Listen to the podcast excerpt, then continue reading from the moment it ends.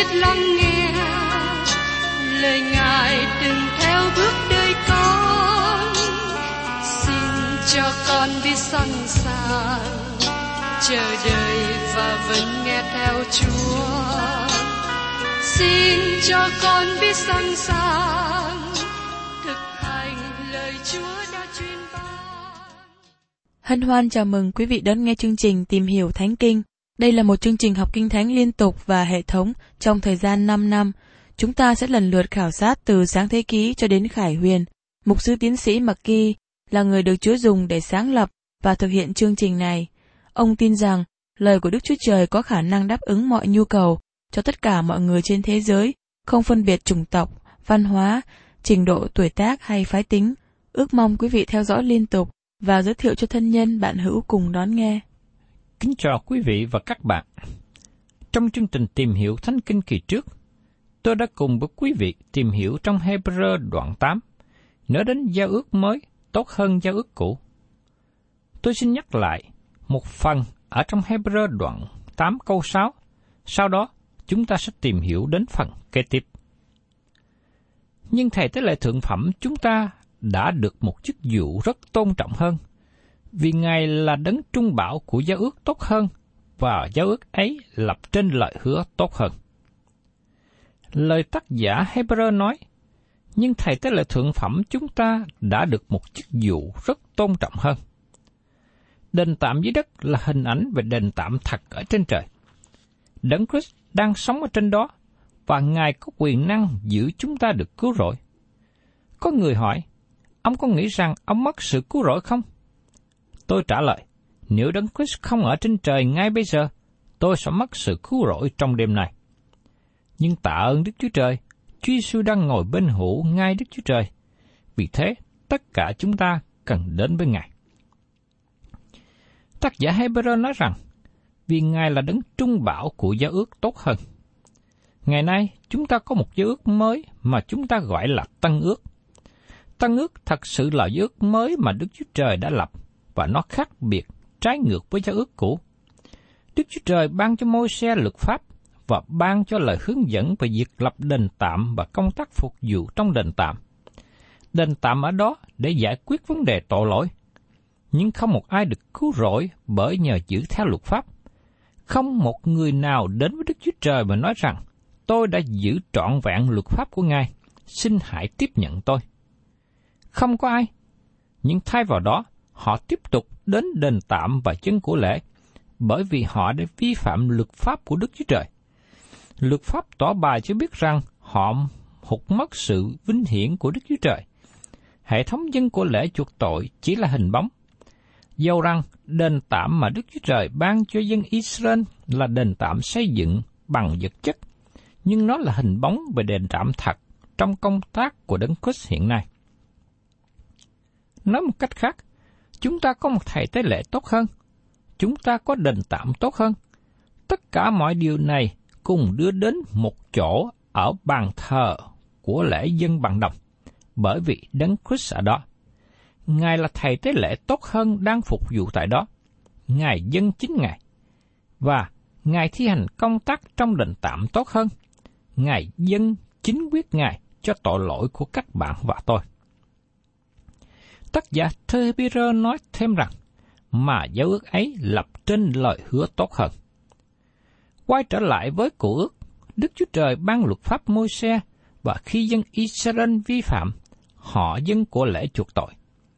Trước khi Đức Chúa Trời ban luật pháp môi xe và lời chỉ dẫn cách thức đến với Ngài bằng các nghi thức trong đền tạm, nhưng chúng đến với Đức Chúa Trời bằng đức tin giống như Abraham đã làm. Và khi chúng ta đi xa hơn với thời gian trước thời Abraham, chúng ta thấy Noe cũng có một phương cách khác. Khi các bạn đọc Kinh Thánh một cách khôn ngoan, các bạn thấy Đức Chúa Trời đối xử với con người cách khác nhau trong từng thời khác nhau. Nếu các bạn không muốn gọi đó là thời đại mới, các bạn có thể dùng một từ ngữ riêng nào đó các bạn muốn. Nhưng nếu các bạn chấp nhận lời của Đức Chúa Trời là toàn vẹn và tin đó là lời của Ngài, các bạn đối diện với các hệ thống khác nhau của từng thời kỳ mới. Tác giả thư tín này nói rằng, giờ đây chúng ta có một giao ước tốt hơn và nó đặt trên một nền tảng lời hứa tốt hơn. Dầu rằng các bạn và tôi là cơ đốc nhân giữ phần vào giao ước này, nhưng Đức Chúa Trời vẫn không bỏ quốc gia Israel. Và lời hứa này tốt hơn và sẽ được ứng nghiệm cho tương lai một ngàn năm bình an. Và tiên tri Jeremy đã nói về giáo ước mới mà Đức Chúa Trời đã lập với dân Israel. Mời quý vị cùng xem trong Jeremy đoạn 31 từ câu 31 đến 34. Đức Sêu Va phán, Này, những ngày đến, bây giờ ta sẽ lập một giao ước mới với nhà Israel và với nhà Judah. Giao ước này sẽ không theo giao ước mà ta đã kết với tổ phụ chúng nó trong ngày ta nắm tay dắt ra khỏi đất Egypto, tức giao ước mà chúng nó đã phá đi, giao rằng ta làm chồng chúng nó. Đức Rô Va phán vậy. Đức Rô Va phán, này là giao ước mà ta sẽ lập với nhà Israel sau những ngày đó, ta sẽ đặt luật pháp ta trong bụng chúng nó và chép vào lòng.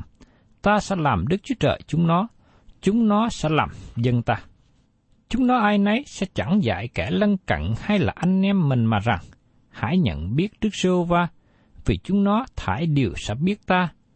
Kẻ nhỏ cũng như người lớn, Đức Sô Va phán, ta sẽ tha sự gian ác chúng nó và chẳng nhớ đến tội chúng nó nữa.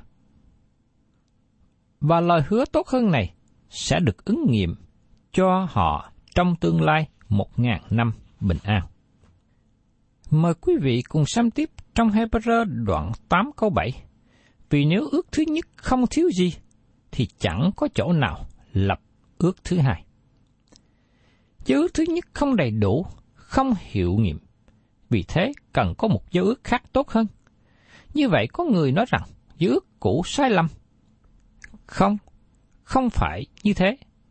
Xin mời quý vị nghe câu kế tiếp trong Hebrew đoạn 8 câu 8. Và trong những lời này thật có ý trách lời Đức Chúa Trời phán cùng dân Juda rằng, Chúa phán, kia nhật kỳ đến, khi đó ta sẽ cùng nhà Israel và nhà Juda lập một ước mới. Sự đáng trách là ở trong dân chúng Israel, chứ không có sự sai lầm nào trong giao ước cũ. Vấn đề trở ngại không phải là giao ước. Không có điều gì sai trong luật pháp của Đức Chúa Trời nhưng điều sai là ở trong các bạn và tôi. Các bạn và tôi không thể giữ theo luật pháp của Chúa. Chúng ta không thể nào đạt được điều mà luật pháp yêu cầu. Chúa phán, kia, nhật kỳ đến, khi đó ta sẽ cùng nhà Israel và nhà Juda lập một ước mới. Và trong sách tiên tri Jeremy đề cập rất nhiều về giao ước mới, và tôi mong ước rằng quý vị có thể đọc thêm trong lời tiên tri này để biết đến giao ước mới. Và trong Hebrew đoạn 8 câu 9, không phải như ước ta đã lập với tổ tiên chúng nó, trong ngày ta cầm tay họ dẫn khỏi xứ Egypto, vì họ không bền giữ lời ước ta, nên ta không đói xem họ. Ấy là lời Chúa phán. Dân chúng đã bẻ gãy giao ước thứ nhất. Họ không có năng lực thực hiện những gì đòi hỏi. Và tiếp đến trong Hebrew đoạn 8 câu 10. Chúa lại phán, Này là lời ước mà ta sẽ lập với nhà Israel. Sau những ngày đó, ta sẽ để luật pháp ta trong trí họ và ký tạc vào lòng. Ta sẽ làm Đức Chúa Trời họ, họ sẽ làm dân ta. Giới ước mới được viết trong lòng của họ, chứ không phải viết trong bảng bằng đá. Vì thế, họ có thể vâng theo.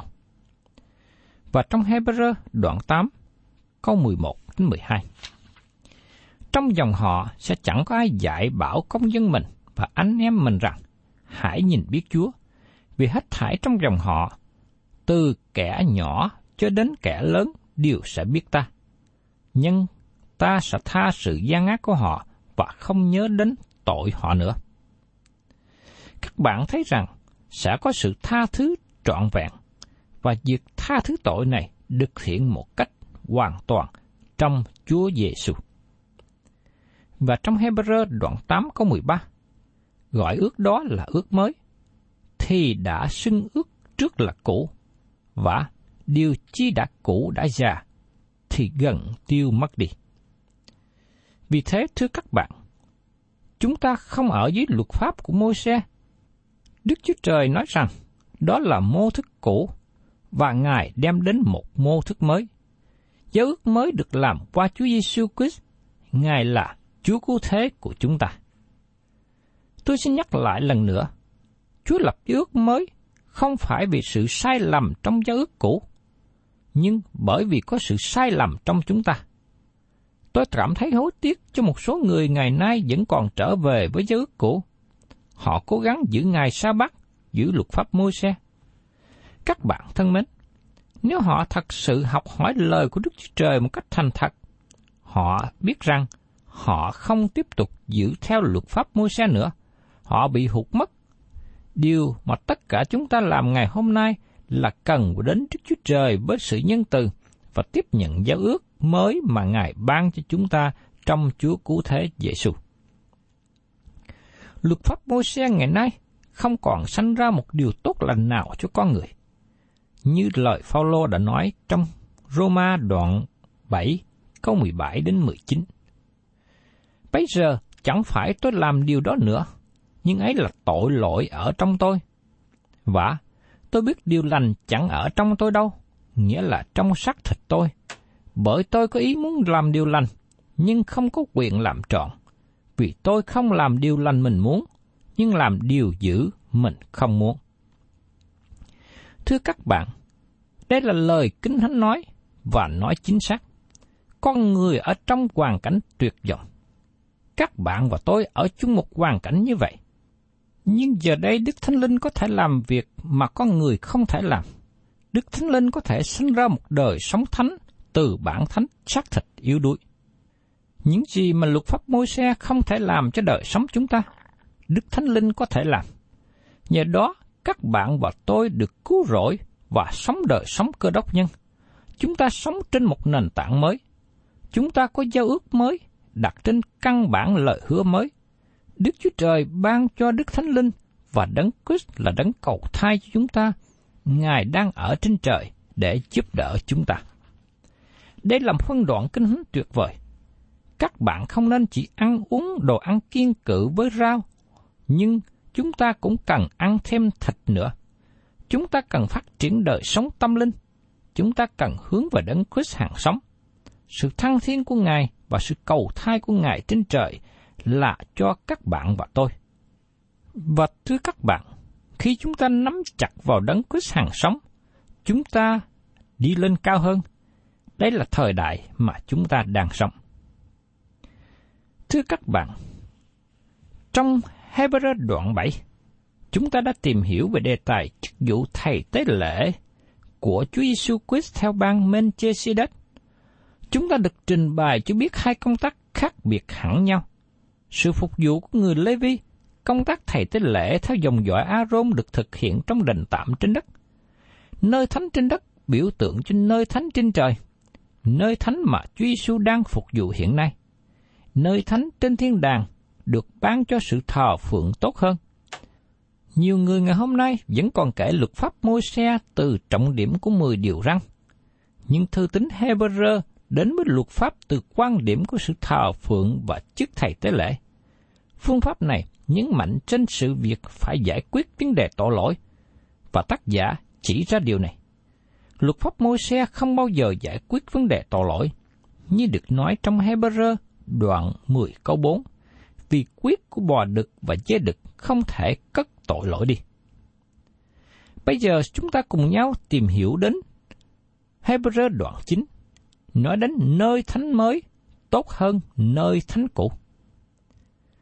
Trong Hebrew đoạn 9 câu 1, ước trước cũng có những luật về việc thờ phượng và một nơi thánh dưới đất. Một nơi thánh dưới đất, nó không có nghĩa xấu như chúng ta thường nghĩ. Nó không có nghĩa là thế tục hay là thế gian. Nhưng nó là một nơi thánh của thế giới này. Nó được làm bởi vật liệu của thế gian. Nó được làm rất dài, rộng và cao, và có nhiều nghi lễ mà người ta đi qua nơi thánh dưới thế gian này. Nhưng tác giả Hebrew cho thấy sự khác biệt với nơi thánh trên trời. Mời quý vị cùng xem tiếp trong Hebrew đoạn 9 câu 2. Và một đền tạm đã dựng nên, phần thứ nhất gọi là nơi thánh, có chân đèn, bàn và bánh bại ra. Xin chú ý rằng, chúng ta không được đem trở về với đền thờ. Không có lời đề cập về đền thờ Herod để giải bày. Dầu rằng, đền thờ thứ ba này vẫn còn hiện hữu khi mô hình này được nói đến. Tác giả Hebrew đưa chúng ta trở lại với kiểu mẫu đơn giản của đền tạm mà Đức Chúa Trời ban cho môi xe khi dân chúng Israel còn ở trong đồng vắng. Có một đền tạm đã được dựng nên, mà nó được làm cho thế giới này. Nó là kiểu mẫu theo như kiểu mẫu trên trời, như chúng ta thấy nó kém hơn về một số phương diện. Phần thứ nhất trong đền tạm này được gọi là nơi thánh. Nơi thánh trong đền tạm, thật sự đền tạm giống như cái hộp lớn bằng vàng, chiều dài 30 thước cu bịch, tức là tương đương với 13 m 50, và chiều ngang 10 thước cu bịch, tương đương với 4 m 50, và chiều cao 10 thước cu bịch, tức là tương đương với 4 m 50 đền tạm được chia ra làm hai phần. Phần thứ nhất được gọi là nơi thánh, mà tại đó có một số vật dụng, bàn để bánh trần thiết hay là bánh mì. Có chân đèn bằng vàng, và phía sau là bàn thờ bằng vàng, hay còn gọi là bàn thờ sông hương, mà nó nói về sự cầu nguyện. Không có của lễ được thực hiện tại nơi thánh. Và trong Hebrew đoạn 9, câu 3 đến câu 5 rồi đến phía trong màn thứ hai, tức là phần gọi là nơi rất thánh, có lương hương bằng vàng và hòm giả ước, toàn bọc bằng vàng. Trong hòm có một cái bình bằng vàng đựng đầy mana, cây gậy trổ hoa của Aaron và hai bản cho ước. Phía trên có hai cherubin vinh hiện, bóng nó che phủ nơi chuộc tội. Nhưng đây không phải dịp để các điều đó cho rõ ràng. Thưa các bạn, nơi chí thánh mà nó phân cách với nơi thánh của đền tạm bởi một bức màn mà chỉ có thầy tế lễ mới được vào. Trong nơi chí thánh có hai vật, có hòm và ước mà nó được làm giống như một cái hộp bằng gỗ và được bọc bằng vàng cả trong lẫn ngoài, và phía trên hòm và ước có ngôi thiên. Nó được làm theo hình của cherubin, được làm bằng vàng rồng. Cherubin phía trên nhìn xuống hòm và ước. Tại đó, nơi mà quyết được đặt lên, và tại đó được trở nên ngôi thi ân. Vì không có sự đổ quyết thì không có sự tha thứ tội lỗi. Có lư hương bằng vàng, đây là bàn thờ bằng vàng. Xin chú ý có sự thay đổi tại đây. Chúng ta được nói cho biết, trong nơi chí thánh có bàn thờ bằng vàng, thay vì là ở trong nơi thánh. Tại sao bàn thờ bằng vàng được di chuyển vào bên trong? Bức màn giữa nơi thánh và nơi chí thánh được dệt bằng chỉ Ai Cập với hình cherubin và nó nói về nhân tánh của Chúa Giêsu. Khi Chúa Giêsu chết trên thập tự giá, Ngài bỏ đi sự sống của con người của Ngài. Và lúc đó bức màn bị xé ra làm hai. Vì bức màn bị xé và bị cắt đi, nó bày tỏ dấu hiệu con đường Đức Chúa Trời mở rộng, bởi vì Đấng Christ là con đường đó. Chúa Giêsu đã nói, chẳng bởi ta thì không ai được đến cùng cha. Ngày nay, bức màn bị xé làm hai, và chúng ta có thể đến trong sự hiện diện của Đức Chúa Trời. Nhưng điều gì đã xảy ra với lư hương bằng vàng hay bàn thờ bằng vàng? Nó đã được di chuyển vào trong nơi chí thánh. Aaron trong ngày đại lễ chuộc tội mang quyết rưới trên ngôi thiên đem lưng hương và than vào nơi chí thánh. Aaron thật sự chuyển bàn thờ sống hương vào trong. Ông lấy bình hương với than lửa đang cháy khỏi bàn thờ với mùi thơm của hương và đem nó vào nơi chí thánh. Nhưng ông đem nó trở ra nữa. Aaron phải làm như vậy nữa vào năm tới và năm tới nữa. Do vậy, chúng ta có thể tế lễ thượng phẩm lớn. Ngài là đấng cầu thai cho chúng ta luôn ở nơi bàn thờ bằng vàng và cầu thai cho chúng ta. Và lời cầu nguyện của Ngài được lắng nghe tại đó. Vì thế, bàn thờ sông Hương giờ đây đang ở bên trong, nhưng nó cũng ở bên ngoài nữa, bởi vì các bạn và tôi. Tôi có thể đến với Ngài bằng sự cầu nguyện. Đó là ý nghĩa mà Phaolô nói trong Roma đoạn 5, từ câu 1 đến câu 2. Vậy, chúng ta đã được xưng công bình bởi đức tin thì được hòa thuận với Đức Chúa Trời bởi Đức Chúa Giêsu quyết chúng ta. Ngài là đấng đã làm chúng ta cậy đức tin vào ơn này là ơn chúng ta hiện đang đứng vững và chúng ta khoe mình trong sự trông cậy về sự vinh hiển Đức Chúa Trời. Tác giả cũng đề cập đến những vật có trong hòm giao ước. Bình bằng vàng đựng bánh mana. Điều này nói về công tác hiện tại của Đấng Christ. Ngài đang nuôi dưỡng con cái của Ngài. Ngài nuôi họ bằng lời của Ngài. Ngài nuôi họ bằng bánh của sự sống. Kinh Thánh giống như nhà bánh mì của Đức Chúa Trời. Nếu các bạn cần bánh, đó là nơi các bạn đến nhận. Trong hòm giáo ước có cây gậy trổ qua của Aaron. Điều này nói về sự chết và sự sống lại của Đấng Christ, bởi vì cây gậy chết và sự sống ra từ đó. Hai bản giao ước, hay còn gọi là hai bản luật pháp, nói đến sự kiện Chúa Giêsu hoàn tất mọi điều luật pháp đòi hỏi. Tác giả nói, nhưng đây không phải dịp để cho các điều đó cho rõ ràng. Tác giả không có ý nói rằng ông không có thời gian để sống trong đền tạm, bởi vì các điều này, ông đang nhấn mạnh về chức thầy tế lễ và sự thờ phượng. Tác giả quan tâm về sự thờ phượng thật là sự thờ phượng như thế nào. Thưa quý vị, qua lời của tác giả Hebrew, tôi và quý vị đã thấy rõ đến việc nơi thánh mới tốt hơn nơi thánh cũ. Bởi vì chúng ta có Chúa Giêsu là thầy tế lễ thượng phẩm đang phục vụ trong nơi thánh thật ở trên trời. Và tôi và các bạn cần đến với Ngài luôn luôn. Tôi xin tạm ngưng chương trình tìm hiểu Thánh Kinh tại đây và xin hẹn tái ngộ cùng quý vị trong chương trình tìm hiểu Thánh Kinh kỳ sau.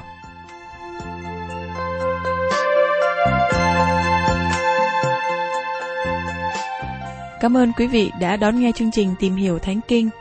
Nếu quý vị muốn có loạt bài này, xin liên lạc với chúng tôi theo địa chỉ sẽ được đọc vào cuối chương trình. Kính chào quý thính giả.